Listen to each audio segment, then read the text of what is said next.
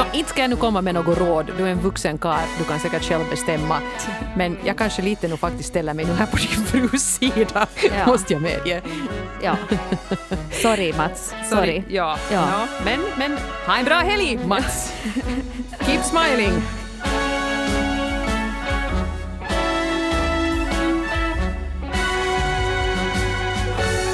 Idag i relationspodden Norren och Frans ska vi prata om någonting väldigt frustrerande.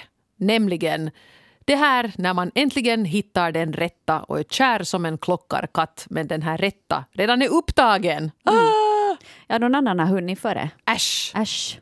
Vad gör man då? Ja, och har man varit med om detta? Det har många. Vi har fått väldigt gripande brev den här veckan. Men det är ju en knepig situation och, och jag måste säga att jag har också varit där men det börjar vara ett bra tag sedan. Men när man var liten, när man gick i skolan var det ju liksom det rådande läget. Jag tycker jag hela tiden var kär i någon som var ihop med någon annan. Ja, den coola killen och den coola tjejen i klassen. Ja, och då gick man ju faktiskt helt fräckt och hoppades att de skulle göra slut så Ja. att han skulle få upp ögonen för mig istället. Och, och, och det kanske man inte kände så mycket för då heller för att det var ju inte så att man hade, var stadgade och hade barn och sådär utan romanser och, och parförhållanden på den tiden kunde ju vara ganska kortlivade. Men, men hur är det sen när man är 40 plus och, och den man är kär i kanske har en massa barn och en trevlig fru och man ändå går där lite och hoppas att åh, tänk om det skulle bli vi istället. Ja, jag tror att ganska många ändå liksom kan eh, tänka att det här är fel. Men sen så känner man någonting helt annat. Jag har sett en ganska sån kul mem där det finns då en, te, te, en tecknad hjärna och ett tecknat hjärta.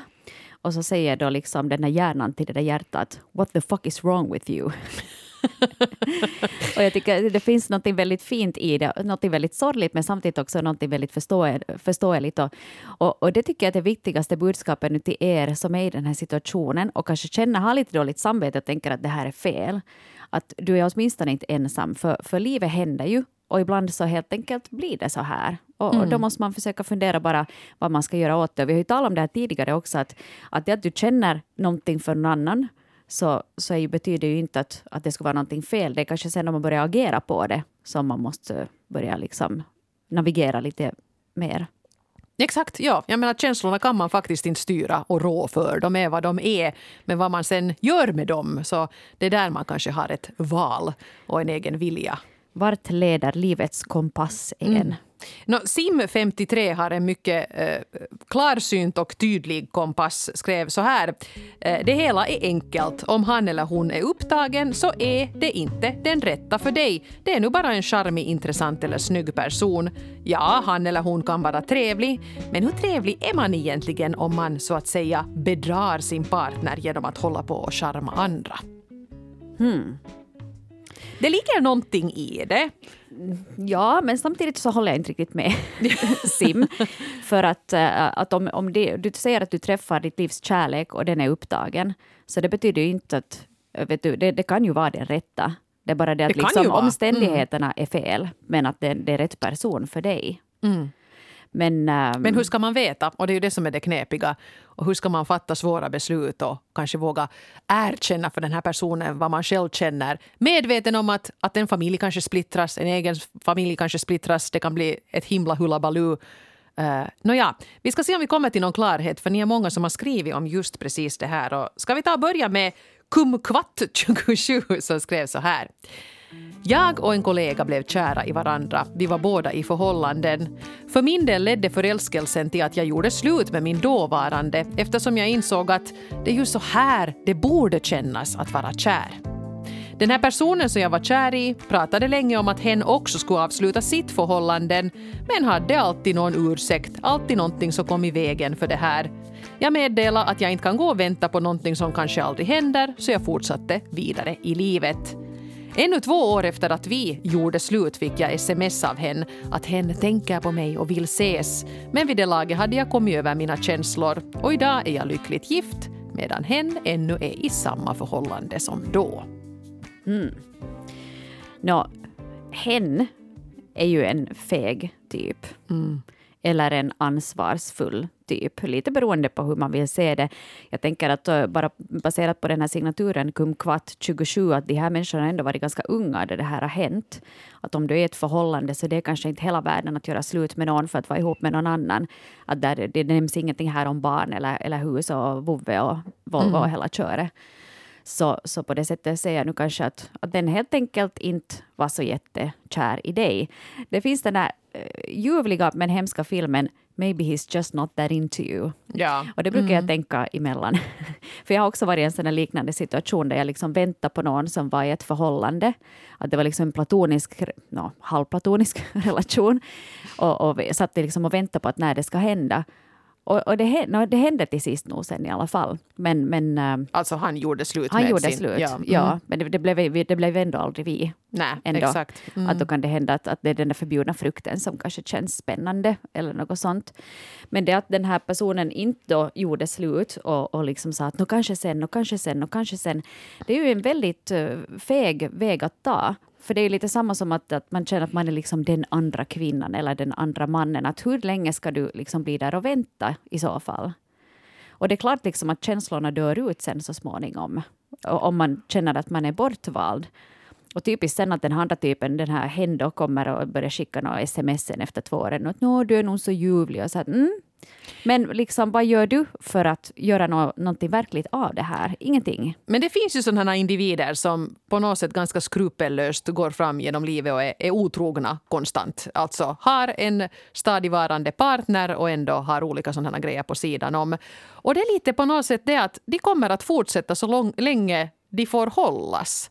Eh, så länge den här partnern kanske ser mellan fingrarna, säkert nog inser att här är grejer på gång och jaha, vad var det där nu för ett sms och vad sitter du nu och skriver där? Man vet ju nog ofta, tror jag, som partner till en sån här typ vad det är som händer. Och sen att de här andra finner sig att vara på sidan om och vänta på att jag kanske hen nu snart skulle göra slut. Säger nu hen, jag är ganska säker på att det var en han. Ja. min magkänsla. Jag kan ha fel. Ja. Det kanske var en hon, det kanske var en hen. Jag menar, möjligheterna finns ju. Men varför skulle de göra slut så länge det går att hålla på så här. No, man har det. ju det, det där kiva, man har det trygga, man har trevligt, man har sin partner som man kan gå hem till och så har man alla de här heta romanserna på sidan om. Det är ju kiva. Jag menar, skulle, skulle man kunna hålla på så och inte ha något samvete så det skulle vara hur trevligt som helst. Ja. Men hur kiva är det för de där andra sen då? Om man bara tänker på sig själv och är nöjd med det så går det här säkert hur bra som helst men har man nu en hjärna och ett hjärta och ett samvete så funkar det här ju inte i längden. Nej. Jag tycker också att det är ganska lustigt då uh, den här upptagna personen mitt i allt uh, text spelar martyr.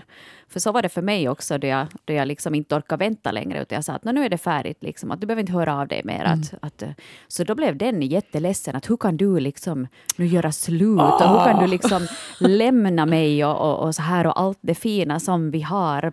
Det är sådär, sorry, det här kommer nu på radion klockan fem, men fuck you, asshole. men det är att, att vem, vem är du att på något vis ställa något som helst krav på mig som är redo och färdig liksom att, att köra och du bara inte liksom fattar de besluten som behövs för att det ska finnas en möjlighet, att då kan du inte sitta här och martyrera dig sen och tycka att det är på något vis synd om dig. Nå, no, verkligen inte. Mm. No, men good for you att du inte fann dig i det och good for you Kumkvatt också som gjorde det enda rimliga här. Sa att nej, nu får det vara slut med det här och nu går jag vidare. Och sen också idag är lyckligt gift mm. och har gått vidare. Det var ju en solskenshistoria det här men usch. Mm. Jag blir trött på sådana typer som behandlar folk som de här. Hen och din tidigare friend with benefits, ja. Hanna. Ja. Här hade Mats, 40 plus, också skrivit lite om det här med att ha någon fast man är i ett förhållande. Och Mats skriver så här. Jag är gift och har barn, men har i flera års tid varit förälskad i en kollega. Hon är också gift och har barn, så det hela är komplicerat. För ett år sedan så berättade jag om mina känslor för henne och sakta så har hon kommit att bli förtjust i mig också. Vi träffas i smyg både på jobbet och på fritiden och det är underbart. Vi vet nog inte vad det leder till ännu, men vi njuter av all tid vi kan få tillsammans. Mm. Jag känner folk ta upp stenar för att kasta den första på Mats och hans ja, kollega. Vi, vi, ska inte göra det. det. det. gör vi inte i den här podden. Vi vill gärna bemöta alla med respekt och kärlek. Men uh, Mats... Um, Skulle det vara okej för dig att din fru också hade en likadan relation med en jättesnygg manlig kollega som hon träffade dig eh, i smyg eh, och njöt jättemycket av att vara tillsammans med mm. Stefan från PR-avdelningen, nej, HR-avdelningen. Ja. skulle, skulle det vara okej? Okay? För det är ju det du utsätter henne för.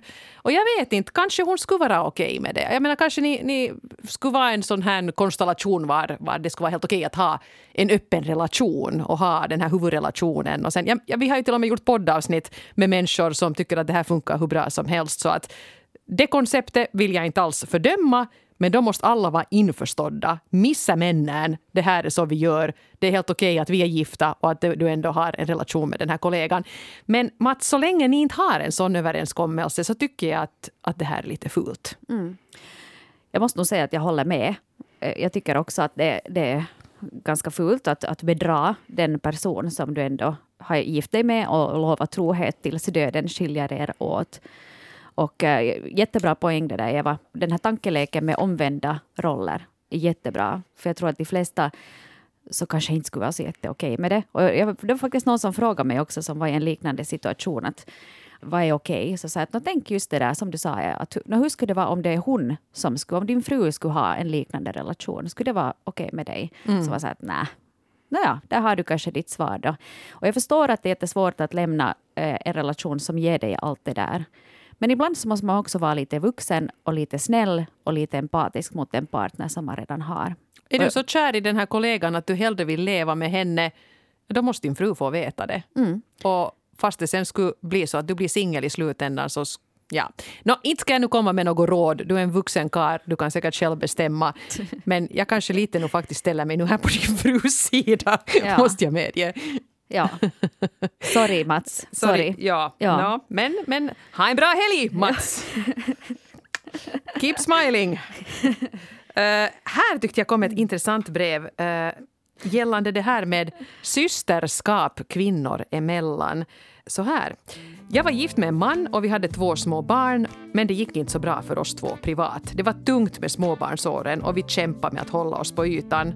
Sen kom en ny kvinnlig arbetskamrat med i bilden, för min man alltså, och efter en tid skildes vi och de två är tillsammans ännu idag, ett antal år senare.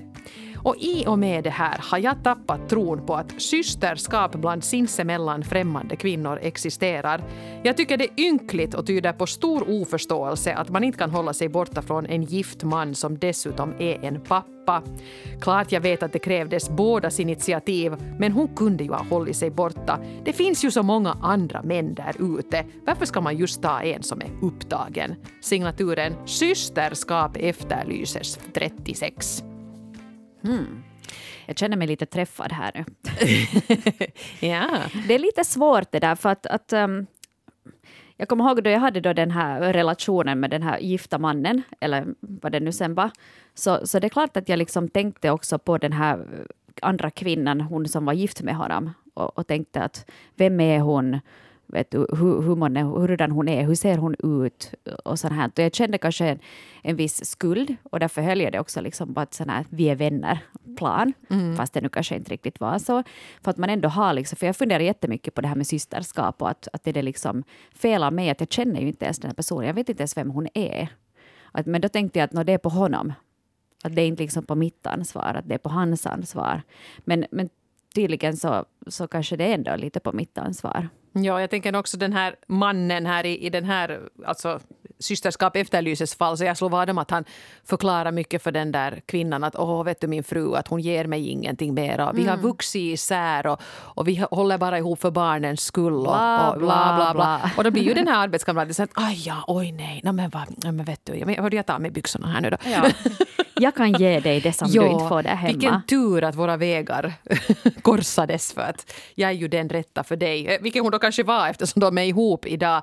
Men han öste förstås på och fördyra, att min fru betyder ingenting för mig. Det, jag har bara ögon för dig. Eh, och då blir det ju förstås svårt som den andra kvinnan att riktigt veta att vad, vad är läget nu här. Eh, jag skulle också vilja tro att det skulle finnas ett sånt här systerskap. Men ska det va, är det liksom systerskap då eller är det nu bara allmän respekt mot andra människor? Ja, eller systerskap eller brödraskap. Nu vet jag ju inte varken du eller jag, män. Men hur är det med män? Har män liksom ett sån här liknande bröd? Bros before hoes. Ja. Men män pratar alltid om känslor med den här rösten.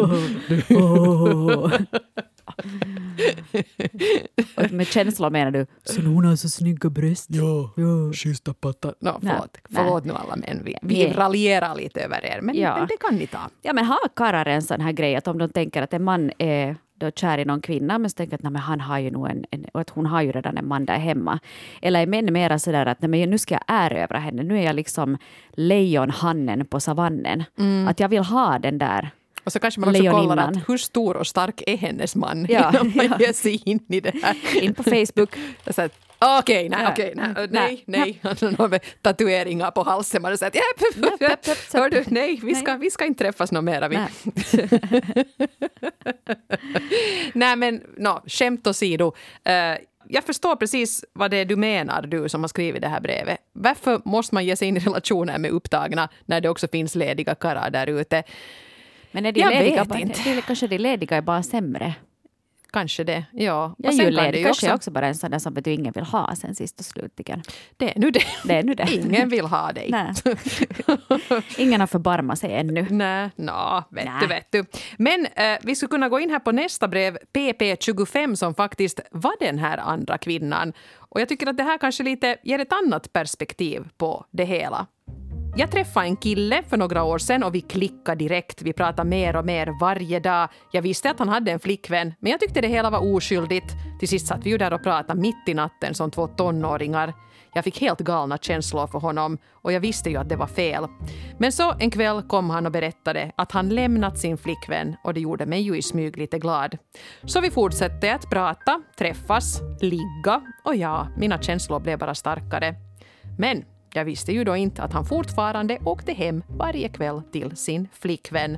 Blåögd som jag varit så blev jag ju då den andra tjejen. Jag fick reda på det här men han övertalade mig gång på gång om att han nog snart skulle lämna henne.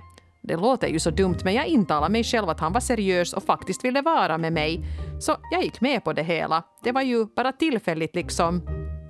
Det här kaoset slutade med att jag äntligen öppnade ögonen efter ett och ett halvt år.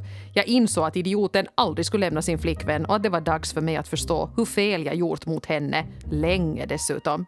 Jag lämnade honom. Det var mitt livs tyngsta breakup för jag var kär och han, ja, han spelar ju bara med mig. Jag kontaktade till sist hans tjej också och berättade allt. Trots alla meddelanden jag visade och så vidare är de ännu tillsammans och de har blockerat mig överallt. Nu mår jag toppen och är i ett riktigt förhållande och jag hoppas att hon också skulle förstå att hon förtjänar mycket bättre. Jag fick nämligen höra av en nära vän att han igen har ett förhållande på sidan om med hennes kompis. Så... Punkt, punkt, punkt. Signaturen PP25. Och han, som du skriver, PP25, så är han ju en idiot. Det här är ju en sån här kronisk bedragare Mm. Som tydligen inte kan nöja sig då bara med att ha den här ena flickvännen. Och det var ju bra för dig att du lyckades ta dig ur det här, för att det skulle knappast ha slutat bra ändå. Och, och även fast ni ska ha blivit ihop så ska antagligen i något skede börja bedra dig också sen med någon annan. För att vissa människor bara är såna. Mm. Så att på det sättet är det ju bra för dig att du nu istället är i ett, ett lyckligt förhållande. Han är väl beroende av att vara kär helt enkelt och att Ja. bli uppvaktad och uppmärksammad och allt det här. Och jag tycker faktiskt också PP här att du försökte ju göra det här på rätt sätt. Du väntade tills han påstod att de hade gjort slut. Inte kunde du nu riktigt veta vad han var för en i det skedet. Och där, apropå det här med det här systerskapet, mm, där svek du ju liksom hans tjej på sätt och vis. Men det var ju oavsiktligt. Så att det, det är aldrig något helt svartvit, svartvita grejer det här. Nej. Det är nog svårt. Och sen, och sen det som jag tycker att det är svårt är också att, att veta hur länge ska man vänta. För ibland kan det ju ta tid att avsluta en relation. Speciellt om det finns liksom familj och, och hela det här köret involverat. Att det är inte så där bara att du från ena dagen till den andra väljer att gå. Utan man måste kanske då överväga ett sånt beslut ordentligt. Men hur lång tid ska man vänta då i så fall? Att hon sa att hon ändå väntar ett och ett halvt år. Som en väldigt lång tid att vänta. Och speciellt när man är 25. Alltså det är en stor del av, av en tid när hon skulle kunna dejta någon annan eller söka efter kärleken på annat håll som hon då brände på den här rövhatten. Mm. Men man lär ju sig av sånt också. Det gör man onekligen. Och så kanske man vet att nästa gång det här läget kommer emot så då ska jag göra det på ett annat sätt. Och känslor är ju väldigt starka då man är ung. Nu när man är äldre så, så orkar man inte riktigt bry sig sådär på riktigt. Men, men, no, men, tala för dig själv bara. nej, jag skojar. Nej, men liksom att, alltså, men, Ser du en smörgåstårta? en smörgåstårta, den, den går jag igång på. Men, uh, nej, men att man kanske är lite mer desillusionerad också. Vet du, om hon är 25 så jag är nästan 20 år äldre. Så, så man kanske har sett lite olika scenarier så man kanske har lite bättre spelöga. Mm. Och, och, kanske just på grund av den orsaken så är man inte heller lika vet du, att man kastar sig in i någonting sådär bara. Nej, jag menar det här var ju antagligen en, en svår men väldigt lärorik upplevelse. Och än en gång, jag menar att landa på fötterna och sen hitta en, en bra relation istället. Mm. Det gläder mig att det gick på det sättet. Eh, men ja, man, man, blir ju lite ledsen av att höra att folk behandlar varandra på det här sättet. Mm. Ska vi ta här? Vi har fått ett ganska långt brev som jag tror att vi måste läsa i sin helhet och lite kommentera. Så vi ska försöka ta, ta det nu här till nästa. Det är en tvåbarnsmamma, 45, med hög moral som har skrivit till oss. Vi gick på samma klass i skolan och trots att vi inte umgicks på den tiden, pojkar och flickor gjorde ju inte, så upplever jag honom som en viktig person som har funnits i mitt liv sedan jag var väldigt liten. I skolan så var han omsvärmad och hade kompisar medan jag tampades med olika svårigheter som kom att påverka mitt sociala liv på många sätt. Kände bland annat rädsla för män. De gånger vi diskuterade så märkte vi att vi hade väldigt lika värderingar och intressen men vi umgicks i så olika sällskap. Efter skoltiden så skildes våra vägar åt tills vi sågs igen för ett par år sedan. Och det var som att blixten slog ner inom mig. Jag blev helt till mig och kunde nästan inte prata för jag blev så tagen av honom. Det var riktigt primitivt. Fortfarande så var det så lätt att tala om allt och vi har inte träffats fler gånger men skrivits ibland. Jag vet att han har starka känslor för mig också, för det har han skrivit, men han lever i ett förhållande och det har han också poängterat. Jag tog nyligen beslutet att inte mera ha kontakt med honom eftersom jag upplever att det är outhärdligt att tänka på honom mer än jag redan gör. För jag tänker på honom varje dag, nästan varje timme, trots att vi inte har setts nu på tre år och jag kan inte få honom ur mitt huvud. Kanske det är så här det är om man verkligen älskar en annan människa. Jag har inte känt så här någonsin förut för någon, inte ens för mina barns pappa. Samtidigt säger mitt förnuft att om han skulle ha lika starka känslor för mig som jag har för honom så skulle han ju ta kontakt och vilja träffa mig oavsett vem han är ihop med. Eller vad tänker ni? Det är svårt att veta vad som är rätt. Är det rätt att inte ha kontakt med en människa som man tycker så fruktansvärt mycket om? Eller är det fel? Jag försöker nu fokusera på mitt eget liv och mina barn, men det är hemskt, hemskt svårt att liksom avstå från en människa som betyder så mycket för mig. Snälla säg vad ni tycker, för det har ju inte hänt någonting mellan oss annat än att vi har träffats på stan. Så skriver tvåbarnsmamma 45 med hög moral. Jag har funderat jättemycket på det här brevet. Uh, igår blev jag riktigt låg och funderade på det när jag skulle sova på kvällen. Och så tänkte jag att, att jag måste nu faktiskt, eftersom du frågar vad vi tycker, så ska jag också säga vad jag tycker. Och det kan låta lite hårt det här nu, men det kommer från A place of love. Och för att jag också lite känner igen det du beskriver. Jag vet att jag har varit med om lite sådana här liknande situationer. Och det jag tror nu tvåbarnsmamma är att den här personen som du är så kär i han finns inte. För du säger ju här att det är en barndomskompis som det har gått bra att prata med och att ni har träffats och då gick det igen så bra och du blev helt tagen av honom. Han gav dig en känsla som du nu tror att är kärlek. Men du känner inte honom. Jag tror att har du gått och tänkt på honom i flera år nu varje dag så skulle ni faktiskt bli tillsammans så skulle du bli väldigt besviken. För att den här personen som du har målat upp för ditt inre, han existerar inte. Åtminstone är det inte den här personen som du lärde känna i skolan. Eh, jag tror också, du skrev ju här att du hade vissa problem när du var yngre, var rädd för män till exempel. Och ändå fanns han där och honom gick det att prata med. Jag tror kanske att du har kopplat ihop honom med någon sorts trygghetstänk. Att med honom skulle det kanske ändå gå bra. Men det betyder inte att han är den du tror. Uh, Och du kom ju över de här rädslorna och, och, du har fått barn med en man då, som jag antar att du inte är tillsammans med nu längre. Så vad jag tänker här nu är Försök glömma den här personen. Jag tror inte han är den rätta för dig, men jag tror att den rätta för dig finns där ute. Och att den rätta för dig är en som stämmer överens med den här schablonen som du har målat upp och nu krokar fast på den här personen för att han nu råkar finnas i din närhet och du har råkat se honom på stan. Den rätta finns, men det är inte den här personen. Det är vad jag tänker om det här. Väl rutet, Eva. Ja. Ja, nu, nu när jag hör hur du, hur du resonerar kring det här så, så tycker jag att det, det, det stämmer, tycker jag, liksom rent sådär logiskt. Och jag kan också känna igen mig liksom i den här att man blir kär i en fantasibild. Mm. För det var ju lite jag också, då jag hade den här tanken om den här upptagna mannen, att åh, hur skulle vårt liv vara tillsammans och bla bla bla. Man är kär i någonting som man tror att kanske skulle hända. Man är kär i, i, i sina egna fantasier. Men sällan är ju en människa lika härlig på riktigt, så som de är i, i de mest perfekta scenarier som man liksom målar upp för sig själv. Så, och, och sen så tror jag nog faktiskt att det här med, med som, som du skriver också här, att eh, att om han skulle ha lika starka känslor för mig som jag har för honom, så skulle han ju ta kontakt och vilja träffa mig. Mm. Och, och, det är just det där. Maybe he's just not that into you. Och också att han är en, en hyvens typ som har varit tydlig med det här att jag har en relation och jag har inte tänkt, tänkt lämna den. Det är ju honom till heders nu här i jämförelse med vissa andra som vi har läst om här under den senaste halvtimmen. Eh, men jag tycker faktiskt att det är dags för dig nu att, jag vet att det är lättare sagt än gjort, men att snap out of it som Cher skulle säga. Eh, försök faktiskt nu en gång för alla styra dina tankar. Det är helt okej okay att dagdrömma och fantisera, men jag får nästan lite känslan av att, att du är lite olycklig när du tänker på honom och är lite frustrerad och undrar att borde jag ändå försöka och borde jag ändå ha kontakt med honom? Jag skulle säga nej, men jag tycker att det verkar som att du du är redo för en relation och att du kanske borde bli mer uppmärksam för vad, vad, vad, det finns för andra karrar där ute. Mm. Och kanske hitta en som skulle ge dig den här tryggheten. Var den som... Jag tror också, nu kommer här en annan teori. Jag tror att du du, du, tror att du är kär i honom. Jag tror egentligen att du är kär i den person du själv blir när han ser på dig. Och han lyssnar på dig och han tycker dina skämt är roliga. Och han skriver trevliga saker och tycker att du är kiva.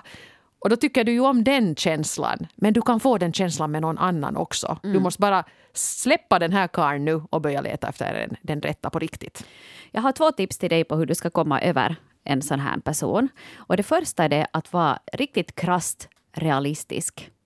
Se på faktum. När han senast kontaktade dig, är det alltid du som först kontaktar honom? Eller kontaktar han dig frivilligt? Vill han träffas? Hör han av sig? Nå, det gör han ju inte. Vad säger det till dig?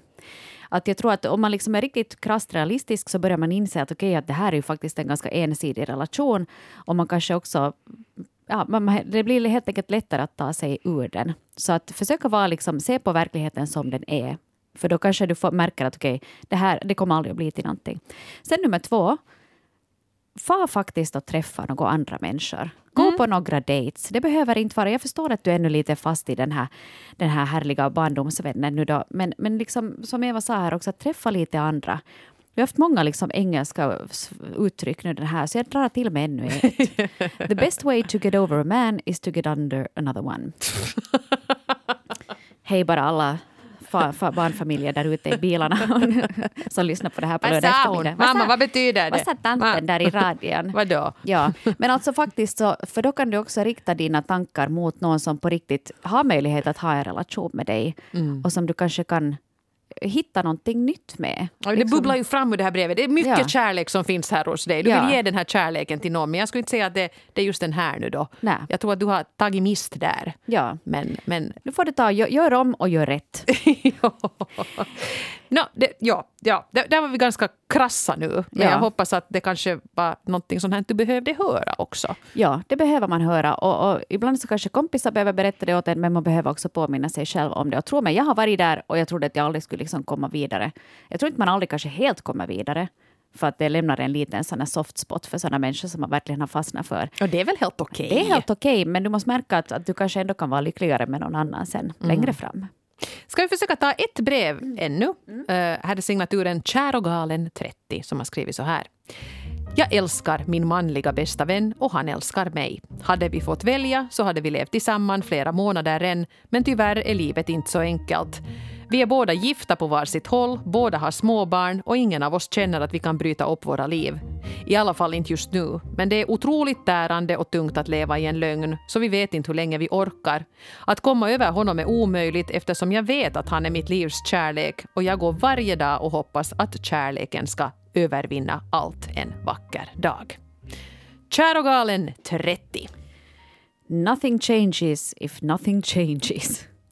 Var det engelska nu igen? Sorry, förlåt. Alltså, vi brukar ju försöka undvika det här, men det, det, den här veckan så har det varit bara, det bara bubblar ur mig. Jag vet inte, jag har säkert läst för många sådana här. Jag sitter för, för, för mycket i Oprah eller något sånt. Ja, jag vet inte. Dr. Phil och sånt här. Mm. Ja, men det där är helt sant liksom. Att, att Ingenting nu, förändras om man inte ändra på sig. Ja, och sen kom igen nu, liksom, du kan ju inte varje dag gå omkring och hoppas att kärleken övervinner allt en dag om du inte är beredd att göra någonting för att den ska ha en möjlighet att övervinna allt en dag. Ja, nu förstår jag det där. Du går mm. där med, med småbarn och, och, och make och, och allt sammans och tycker att men vi kan ju inte bryta upp det här just nu. Men inte det heller schysst att du är 100 procent kär i en annan och går där. Liksom, det här är tillbaka till det som du sa i början, Eva, det här med ombytta roller. Mm. Tänk dig att hur det skulle vara att om din man uh, upplever att han, hans livs kärlek är någon annan än du. Mm. Skulle du ändå vilja vara med honom då? Om du skulle veta att han tänker på en annan kvinna, att hon är den som jag egentligen skulle vilja vara med. Det här är liksom lite tillbaka till att vara lite, ha lite eh, råg i ryggen och, och liksom våga vara ärlig. Och jag tycker nog ändå liksom att man om du nu är gift med någon, så jag tycker att man är liksom skyldig den personen att behandla den på ett respektfullt sätt. Och jag tycker faktiskt inte att det här är respektfullt. Jag förstår dig jättebra. Mm. Jag förstår dig hur bra som helst. Jag förstår att det är jättelockande att ha den där, den där kärleken där vid sidan om. Men det är inte hållbart i längden. Och nu måste du helt enkelt bara fundera att vad ska du göra? Och jag tror det bara finns två alternativ. Antingen så om ni är överens om att ni är varandras stora kärlek så lämnar ni era familjer och så bildar ni en ny familj tillsammans. Eller sen så bryter ni kontakten helt och hållet. Jag tänkte just detsamma jag är nog rädd att du måste välja. Du måste mm. välja mellan din bästa vän och din man. Och väljer du att stanna kvar med din man och er familj så måste du säga upp kontakten med den här bästa vännen för att annars kommer det att fortsätta att äta upp dig inifrån att du har en sån här dubbellivsgrej på gång. Det är lite samma som Mats skrev också. Mats var ju ett liknande scenario här som, mm. vi, som vi läste tidigare också. Att det kanske kan gå en tid men i något skede så måste man bara välja. Mm. Det är mm. nog bara så. Oh, Ja, det, det, här var nu en sån här vecka att jag skulle önska att alla skulle höra av sig igen om ett halvår och berätta att, no, no, hur gick det sen då? Mm. Och hur, hur, går det idag? Vad, vad har ni fattat för beslut och vart har ni landat? Ja. Och jag, jag ber om ursäkt också om vi har varit kanske lite krassare än vad vi brukar vara idag. Mm. Men ibland så behöver man lite tough love. Och det är ju vi ju liksom i, vi är ju tillsammans här nu i vår glada gemenskap. Och då måste man ibland också kunna få säga att nej men hej, nu måste du nu måste helt enkelt skärpa dig, det här funkar inte. Och vi sitter ju inte inne med facit och vi är nej. inte parterapeuter, vi är inte psykologer, vi är inte astrologer. Vi, vi vet inte riktigt hur det här kommer att gå. Vi läser era brev och säger som medmänniskor det som vi tycker. Uh, och så får ni ju ta era, våra råd eller, eller strunta i dem. Det är upp till er. Ja, det, är helt, det är helt frivilligt. Ja, det, ja, det är också frivilligt att lyssna på den här podden. Man ja. måste inte. Men ifall så. man vill så är vi ju faktiskt tillbaka igen nästa vecka. Ja, om man inte blir helt tilltufsad nu och tycker att jag tänker aldrig höra på en podd igen i hela mitt liv. Nej, speciellt inte på de norrarna och Frans. De är bara arga. Ja, ja, just. Där sitter de och tror att de vet någonting. Ja. ja. Usch. Usch. Usch. Ja. Men jag hoppas ju att vi hörs igen nästa vecka. Det hoppas jag också. Tack till er som har skrivit. Sköt om er och krafter till er.